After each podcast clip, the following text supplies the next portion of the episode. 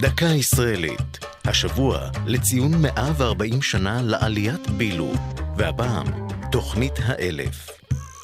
בסוף שנות ה-20 של המאה הקודמת פקדו את היישוב העברי בארץ מיתון כלכלי ואבטלה שלא פסחו על היישובים החקלאיים.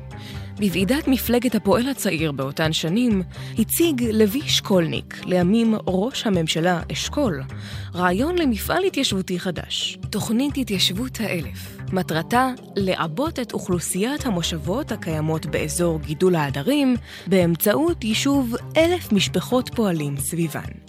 ומימוש התוכנית הוחל בראשית שנות ה-30 בעזרת תרומות מיהודי אמריקה. בפועל הוקמו במסגרתה 11 יישובים בלבד, ויושבו רק מחצית המשפחות המתוכננות.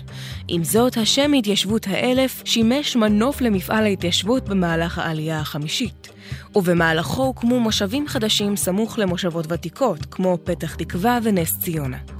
לפני 90 שנה, בסמוך לרחובות, הקימו עשרות מאנשי חבורת הדרום, שעבדו בפרדסי המושבה, את כפר בילו.